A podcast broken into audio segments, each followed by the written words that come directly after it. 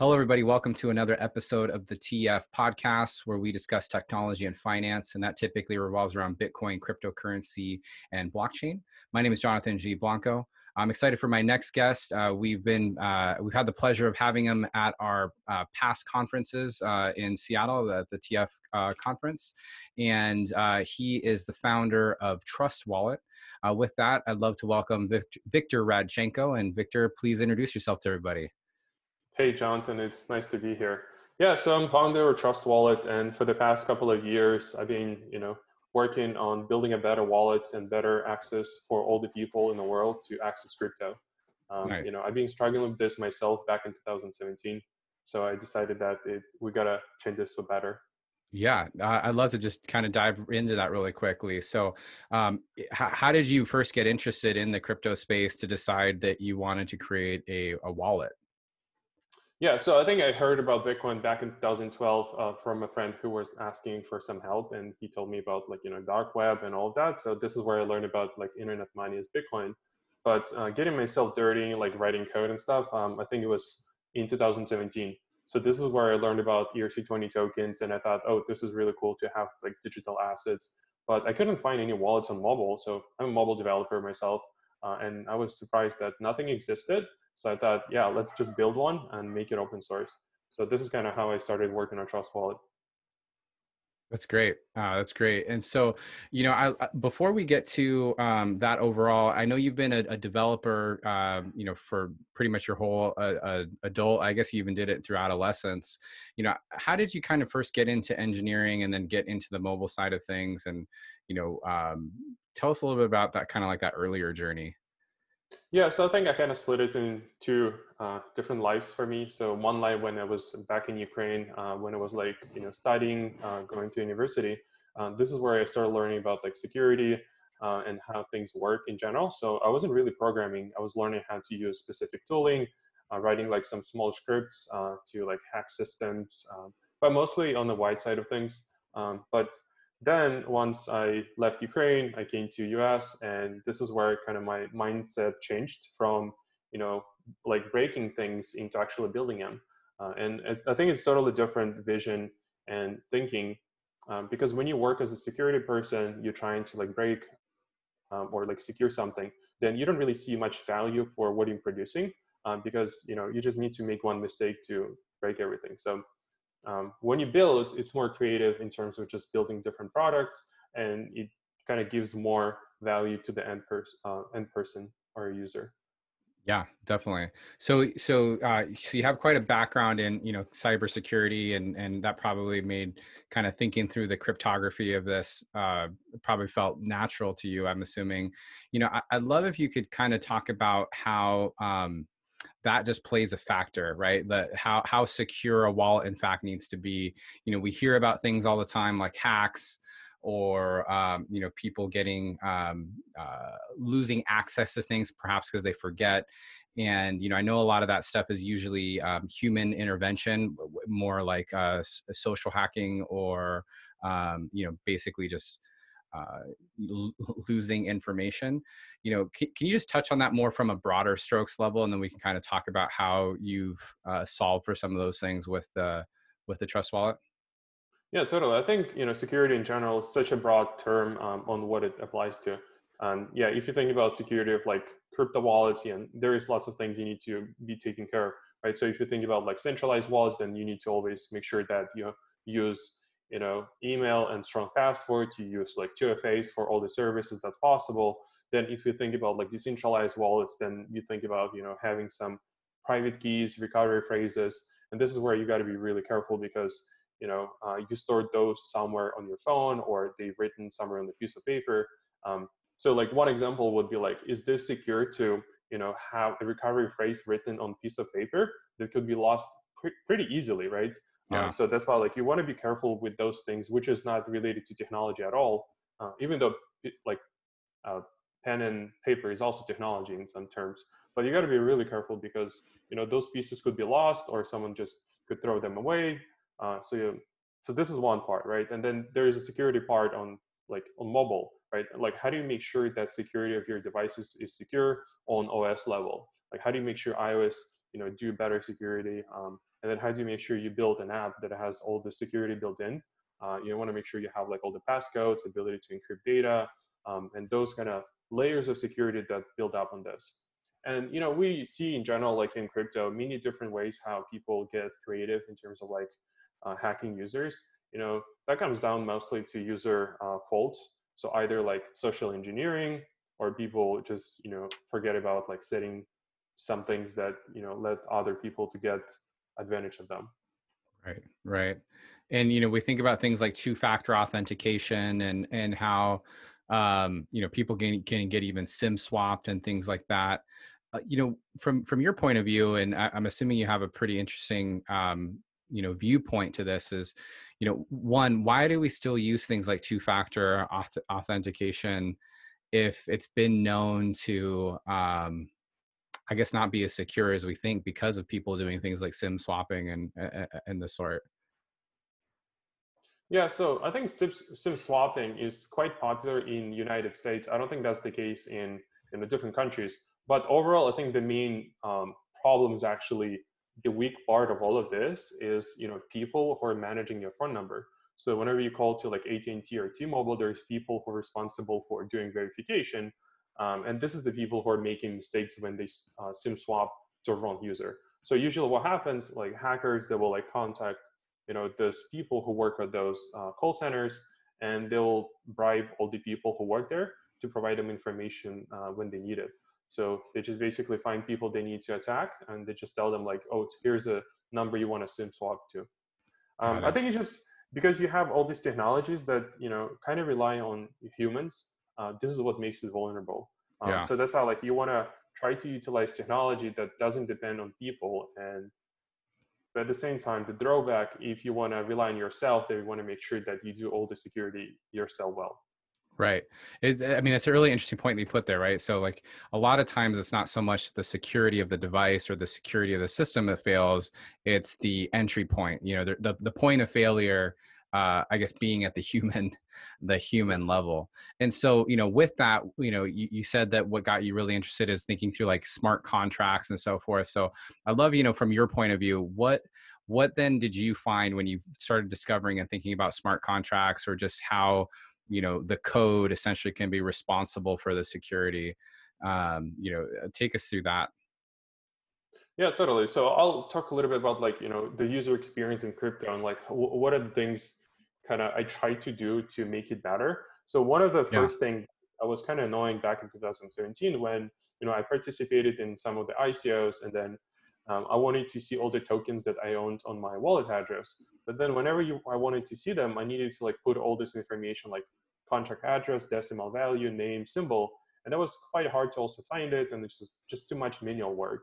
And so what I thought would be really cool, what if we like parse the whole blockchain and then just find um, tokens that associated with specific address. So in that case, what I did is, you know, I basically wrote that logic to parse the whole blockchain. And then whenever you try to use a wallet, it automatically like automatically show up all the tokens. So this is what the name of the feature we had.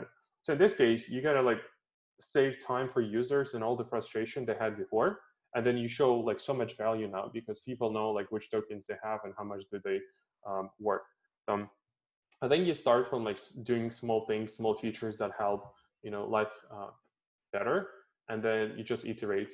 Um, and that's kind of what I've been doing for the past two years. You know, like started small and then trying to iterate, and more functionality just simplifies uh, user experience for the people right yeah because ultimately uh, it's all about the user experience uh, from the user level they they just want to make sure that their you know their tokens are secure their bitcoin secure um, but all the mag the auto magic stuff they just want it to be magic as long as it, it's exactly, safe yeah. right yeah you definitely want to find a balance between you know like security and user experience because there's always going to be a compromise um, so I think the goal is always like to make it so it's secure at the same time it's usable for people. Because if you put too much, you know, security, then it's not usable, right? So if you have like sure. five passwords on top of it, by the time you get into your wallet, you like forget the password that you had before.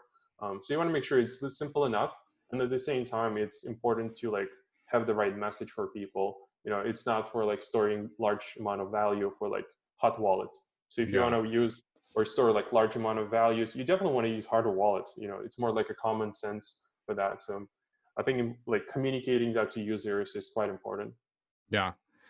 Uh, in in that context, do you consider Trust uh, Wallet to be a, a, hardware wallet, or do you how, how, how do you where do you put that in that realm? Yeah, so currently Trust Wallet is a software wallet, which is uh, by itself a, a, hot wallet. So hot wallet means that your wallet has access to the internet, right? Because your phone connected to the internet, they consider it to be a hot wallet automatically. Um, so it is possible to build a software wallet that lives on your phone, but it doesn't require to have internet potentially, because you can con- um, potentially connect them uh, and have like two phones which doesn't have internet, and you can make this phone as a cold wallet. So in this mm-hmm. case, your phone never has internet, but it has ability to like sign transactions from another phone that passes you information like your code, you scan, you sign, and you broadcast to the internet. But yeah, I think by, by default, most of the software wallets are uh, hot wallets. Yeah, just curious in that uh, example that you just gave, would it be the the the phone that was offline? Would it just be like via Bluetooth? Like it would do a Bluetooth yeah. to the other, and then that would much. go. Interesting. Yeah, and like ideally, like if you want to build the right security, you want to make sure the only thing that device does, it has the ability to take, um, you know, like transaction that you want to sign. Uh, make sure you like have a confirmation screen, and that's it. So it doesn't need to have any internet connection whatsoever. Yeah, yeah, super interesting. Uh, there's people that say things like you know not your keys not your wallet or uh, we, we think about things like mass adoption of bitcoin or cryptocurrency overall and there seems to be two different schools of thought. You know there's some people that say like hey we we need this to have like the best ux ever and you know perhaps there does need to be third party uh, folks that are custodians or so forth for some level of the the realm. But then there's other people that are like hey no like everything needs to be on a hard wallet or everything needs to be uh, outside of it and we need to just teach everybody to uh, manage their own bitcoin or manage their own crypto.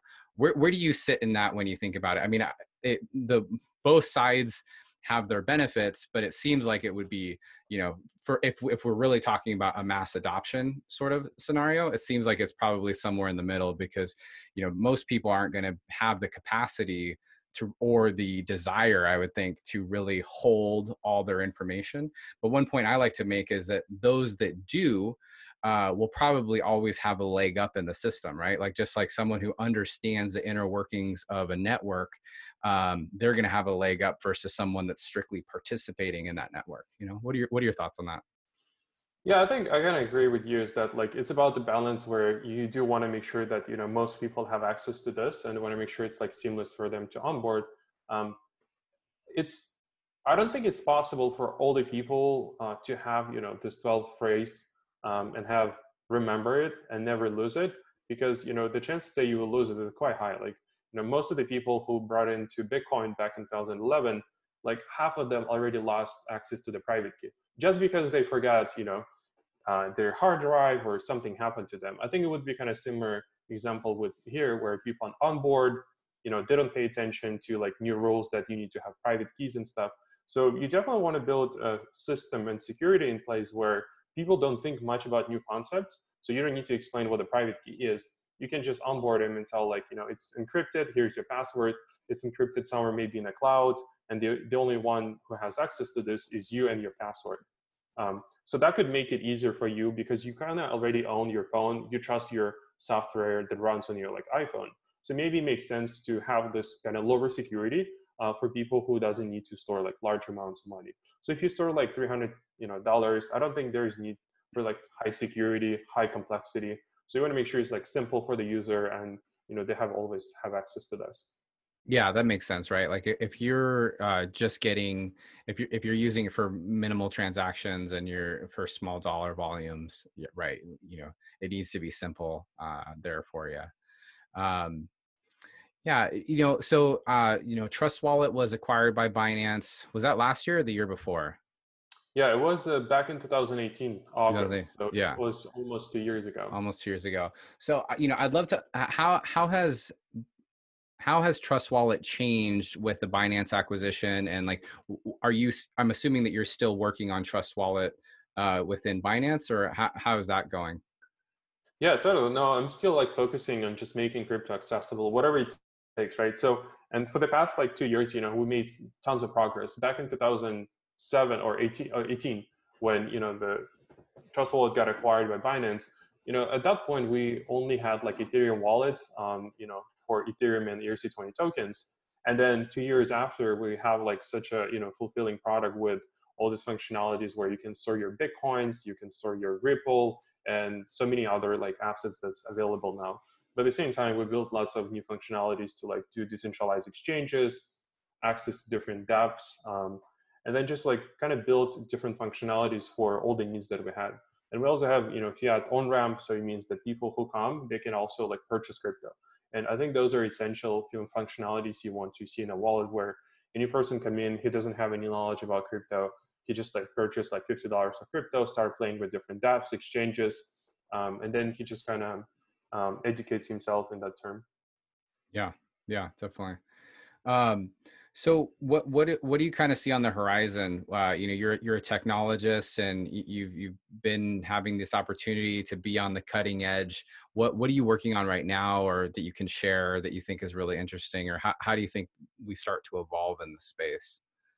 Yeah, so I kind of see at this point. So we have kind of two practical, like we have one practical challenge that we're trying to solve is that okay, we see so many new people coming to Trust Wallet. So in the past, you know, maybe six months we've grown by like two three x. So it means that like whenever you know we gain users then we need to like improve our infrastructure because we need to run different nodes that connect to different blockchains. So we want to make sure you know people have really reliable service. But at the same time you know like gas prices going up by like 10x by 20 uh, it causes different uh, people to have different issues uh, with like transactions being dropped. So what do we try to do on a practical level to make sure that experience is very smooth and then people pay the, the least possible for transaction fees. Um, and once you have more users, then you have kind of more problems because you know there's more transactions in the pool. So we're trying to optimize this. Um, make sure just everything is seamless. But on the other side, like we're trying to invest our time into thinking like how do you, how do we improve you know backup process? How do we make sure that people just come in, press one button, don't think about crypto at all, and just use Bitcoin? Um, and so this is where we kind of spend our time, but at the same time, it's hard to find solutions that are going to be compatible with other wallets and make sure we kind of seamless, uh, you know, seamless experience and protocols with other projects. So this is where kind of the challenge is to build that uh, standardized uh, protocol. Uh, but besides that, I think it's just you know focusing on main use cases that we're trying to bring, you know, purchasing crypto, send, transfer, and just making easier as possible. So instead of having like this hashes or crypto addresses and having like a friendly name. So those small things that matter for the people because whenever you tell your friend like, oh, send me to this address, which is my name, and just makes it easier. Um, and right. this is where we spend most of our time, just simplifying those like small functionalities. Yeah, yeah, that's great. I'd love to shift to um, kind of just what's happening in the world, right? It's, it's been a crazy couple months um, just with what's going on with COVID and then also how um, just kind of business is operating and run i'm assuming that you're working from home um, and you know just curious how how has uh, what's been happening globally impacted how you've been operating um, you know in building and, and and growing and so forth?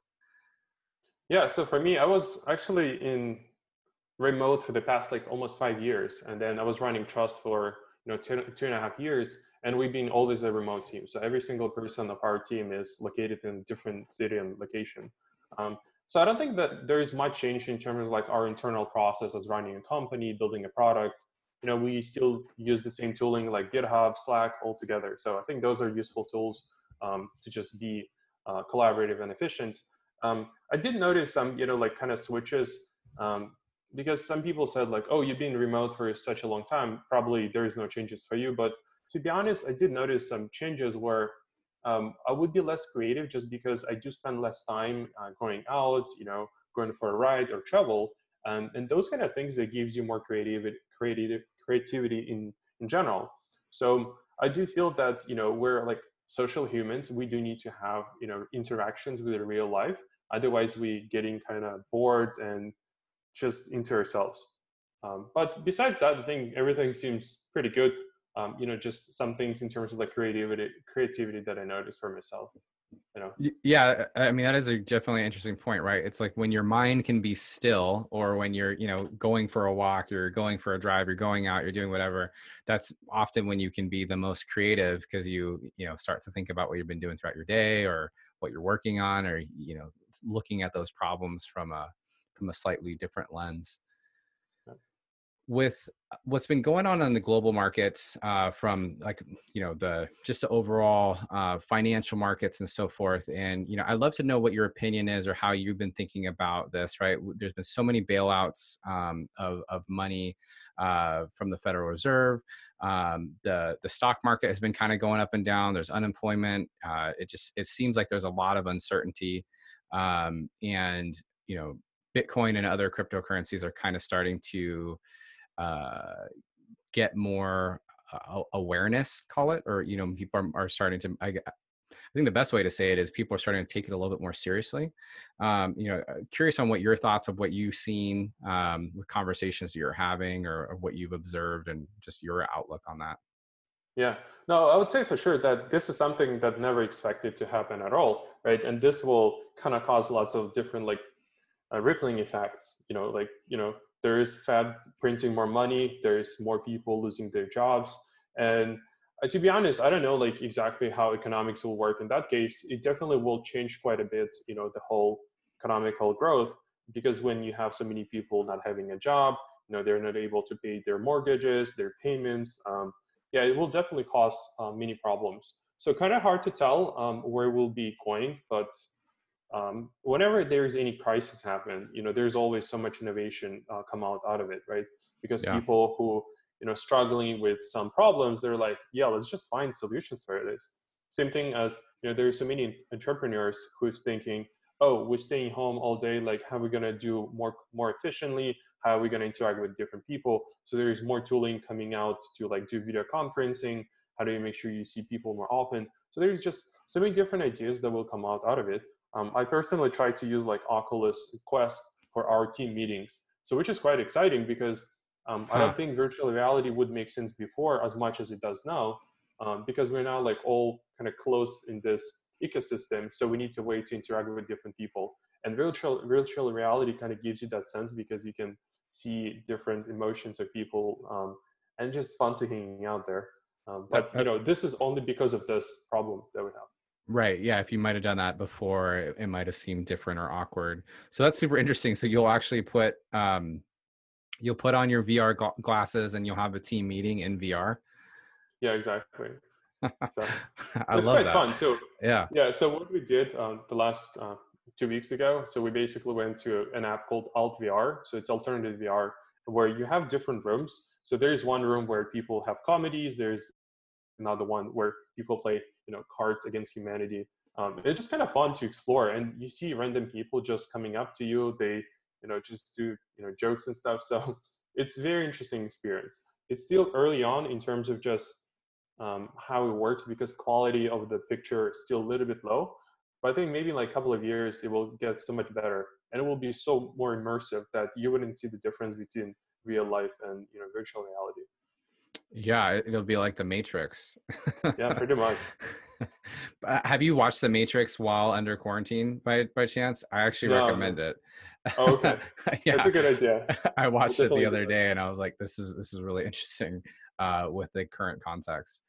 Uh, you know, one thing I would, am really curious on your perspective on, you know, being in your cyber security and and you know, kind of that background that you have is, what are some things that people should be aware of as when it comes to how they are um, interacting online or just their overall security? It seems like there is a lot of uh, opportunity for you know bad actors to take advantage in this moment. Uh, and I'm just curious what your thoughts are on on how people can be thinking through that or being aware of it or you know things that you might be seeing that people aren't paying attention to?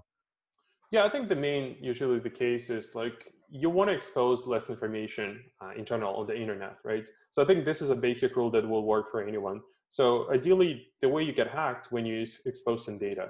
So if you expose your emails you expose your data about your date of birth your personal information you know facebook accounts. So this is where all this hackers trying to find you know their targets because they have data um, if there's a person who doesn't have any information on the internet, not, not even his email, like there's no way he, he can even attack him. Uh, so I think the basic rule would be not ever expose any information that you can. Um, you know, there's some people, you know, who do like public speaking and stuff. So they definitely expose information. Um, but in general, for most people, the more private you stay in terms of just sharing information, the better for you. Um, and that comes down to, you know, building a software. So you want to make sure your servers are solid and never get hacked. You want to make sure you don't expose anything that's not needed. So only expose those like methods that, you know, people are using. Um, okay. I think it's kind of the basic rule. Yeah, that makes sense. So, you know, being that you are, um, you know, you work for essentially the largest um, and probably most well-known uh, exchange right now, and you're dealing with tokens and, and a wallet. I'm curious what your thoughts are on, on just kind of the overall banking system. And what I mean by that is, what do you think it takes for the banking system to start incorporating uh, whether that be you know cryptocurrency and the you know Bitcoin, Ethereum, or is it like their own native and digital currencies um, that they start creating? Like a lot of them are thinking about you know companies like J.P. Morgan Chase or you know even Bitcoin as a selling mechanism. Curious, what do you what do you think it takes for these companies or sorry these institutions to start thinking about um, crypto in their context? Yeah, I think the main challenge for those bank for the banking industry in general is that um, because they have like so many different processes already they're just not able to catch up with the progress so yeah. what it means is like even if they wanted to support crypto it's just not easy for them to build this infrastructure like yeah they have so many old rails they're basing it off of right yeah exactly so even like if you want to build this like key management system that will take so many talents to build this functionality to support so many people you know here in the us for example so it's just like very difficult for them to make those decisions, you know, at the higher level. And then the decision to build that software is also pretty hard. So it's just probably not innovative in that sense. So I was just chatting with somebody today and they mentioned about like PayPal, how they were able to like, you know, basically take the whole digital mark, uh, digital internet money, right? Maybe all the other banks wanted to do it, but at the same time, they just weren't able to catch up with PayPal. PayPal was able to build this like digital money system where you can send it by email, and it just kind of worked for them. Um, maybe it's maybe it's the use case with you know all these financial in, institutions right now. Um, just hard to adopt and build technology that you know changes like pretty often. Yeah, if you look at even the Bitcoin, you know they've been changing protocol, different format for addresses quite often. So I don't think banks are good with like changing anything. Yeah, yeah, definitely, definitely. Well, um, you know, Victor, what kind of questions do you have? And so I always like to leave um, my interviews with one final question, and that is, you know, what what question do you have that you want people to be thinking about as they go about their day, as they're you know adjusting to this new uh, form of life, uh, crypto in general? What would you release to them? No, I have a question for you. Um, oh, I think okay. it's just like out of blue. Um, what do you think changed since you know like we went into like this you know form of working from home? Like what kind of habits changed for you personally? What things have you discovered for yourself like new hobbies new habits developed? Yeah. You know it's funny that's i mean that's a great question. I think for me what i've noticed the most is um how similar people are that you might think are at some different sphere than you.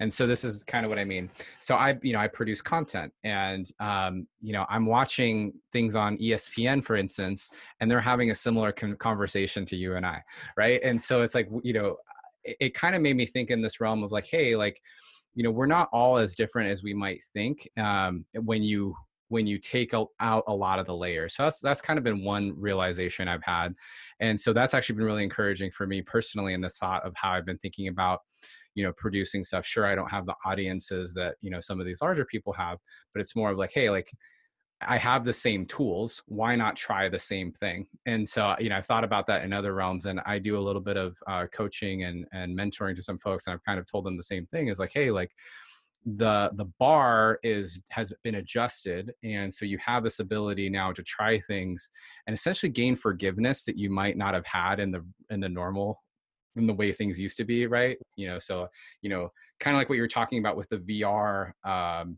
your vr experience is that you, you you know you totally recognize that the quality is not as good as you'd like it to be and you as you mentioned like you might not have done it before but you're willing to forgive it based off of like the new dynamic and the new circumstance so i think that's one of the first things the second thing i think i've really paid attention to and noticed is that um, it's actually just been a good time to reflect on um, priorities overall. Like I actually haven't been someone that has worked from home. I've always worked from the office. I'm like, I could do this. You know, I could do this. I, I still want to talk and interact with other people, but I, I really do think that companies need to have a uh, a serious work from home, you know, policy that they think through. And anybody that says like, "Hey, you're going to just go back to the old ways," is probably going to lose employees because they're going to go to another employer that has more flexibility with that work from home type of scenario. So I think those are kind of like my two big big takeaways um, overall um,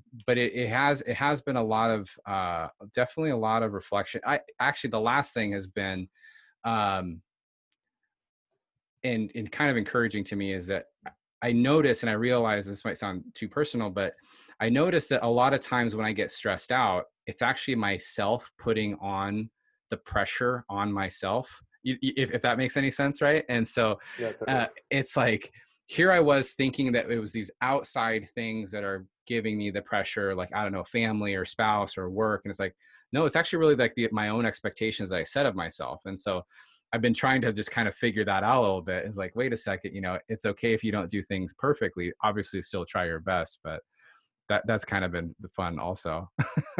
How about yeah, you? definitely.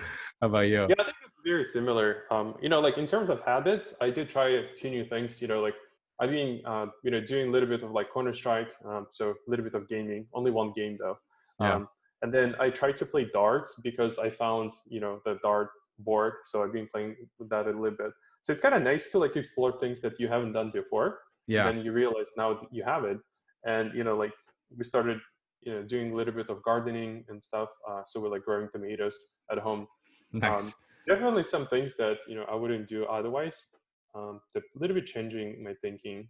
But I agree with you regarding like the pressure. It's all about usually problems within yourself on how much you put expectations in terms of what you expect from others. Yeah, yeah, and sure, and, I'm, and, and that's not by by any means to minimize anybody that does have that external pressure. But yeah, like I said, for me personally, I just noticed that though, of course, like everybody, I do have external pressures. It's it's how I've been intaking it, right, or like how I decided to to reflect on that. No, this is great. Awesome. Well, uh, yeah, Victor, what, what's a question that you would have that you would want to uh, ask our audience if they were here with you? Like, what's something that they can think about as they go about their day? Oh, interesting. So one question I would ask though, uh, maybe a little bit optimistic. Um, why you haven't tried virtual reality yet?